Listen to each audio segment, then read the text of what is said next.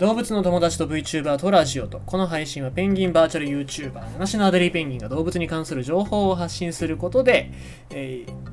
くきっかけを作ってもらおうというポッドキャストです。なんか思い出せなくなっちゃった。工場がすげえ今日疲れてて、なんかお仕事もだいぶ失敗が多くて、すごい疲れてね、なんか来週のこと考えるのがめんどくさいですけど、まあ月曜日が休みになったから1日ちょっと長めに休んでなんとか元に戻そうかなって、そんな感じですね。疲れてるからもうなんだっけ、動物に関する情報を発信することで自らが動物であることを、それは動画だもんな。あれなんだっけ、動物に関する情報を発信することでまで思い出せるんだけど、それから先が全く思い出せないですけ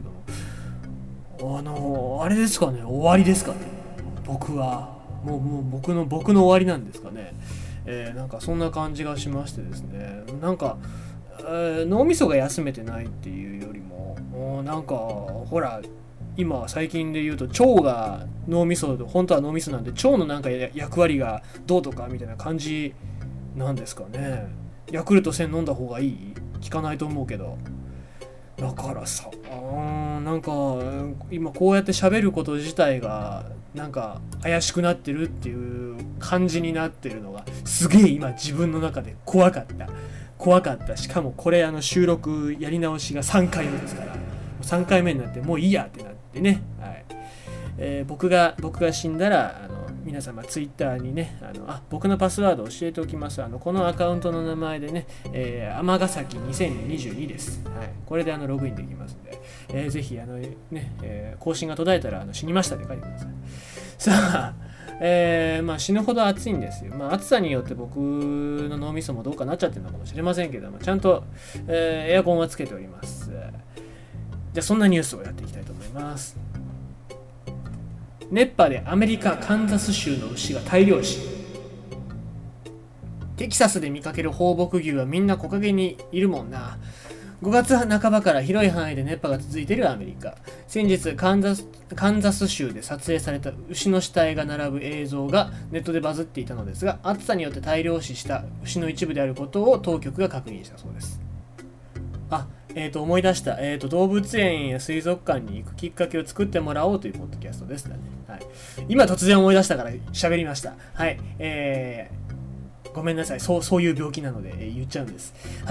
暑さで死んだ牛、最大1万頭になるそうでございます。複数のメディアに対してカンザス州保健環境局の広報担当者が語ったところによれば、6月11日にから12日の週末に同州の南西部で少なくとも2000件に上る牛の死亡事故があったそうです。牧畜業者には牛の死亡事故を報告する義務がないため、この数字は当局に遺体処理の協力を求める業者しか含まれていないとのこと。つまり実際の数はもっと多いということです。業界は死んだ牛の数は1万頭と推定しています。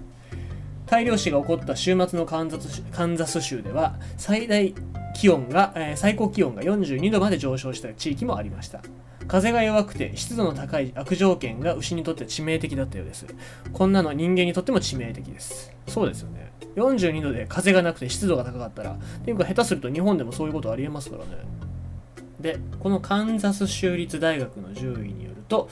まさに最悪の組み合わせでしたとコメントがあって、でこの牛なんですけども、牛っていうのは汗かくせんですね。感染がほとんどなく、犬のようにハーハーと呼吸することで体温を調整しているため、暑さには特に弱いんだそうです。また消化の過程で体内にこもった熱を夕方の涼しい時間に放出する牛にとって、夜の暑さは危険とのことです。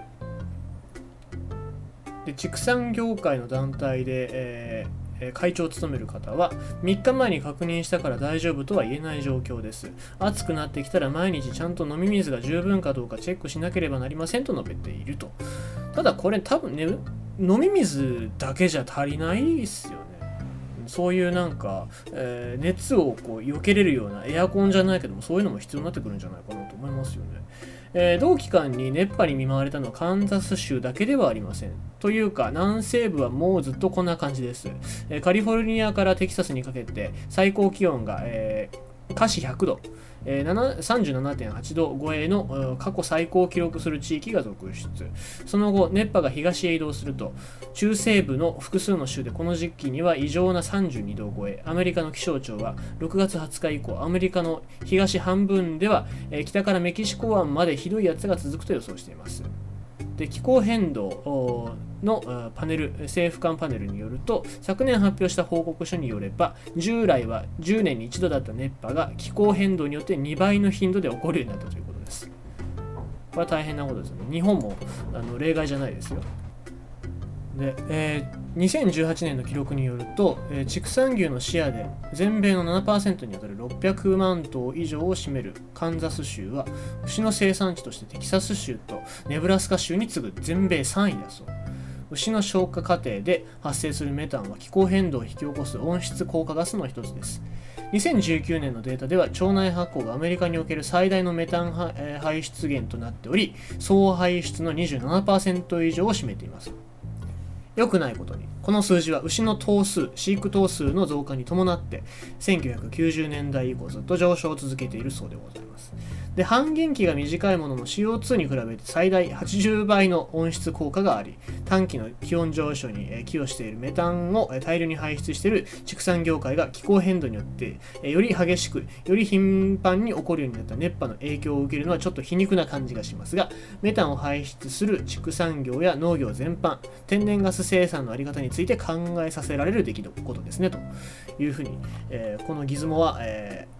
ギズモードですね、ギズモード、ニュースサイトのギズモードは占めておりますが、まあ確かにそうなんですよね。結局、そうやって温室効果ガスのことを無視してきた、まあ、無視して、完全に無視してるわけじゃないと思いますけども、そうやって、気候変動に寄与してしまった業界っていうのが、結局のところ、回り回って自分のところに被害が出てしまうっていうのは、皮肉ですけども、まあただ牛には本当に、なんだろう、罪ないですからね。まあ、どうやってこれをシフトしていくかっていうのが、まあ、これから大事になってくるのかなと思います。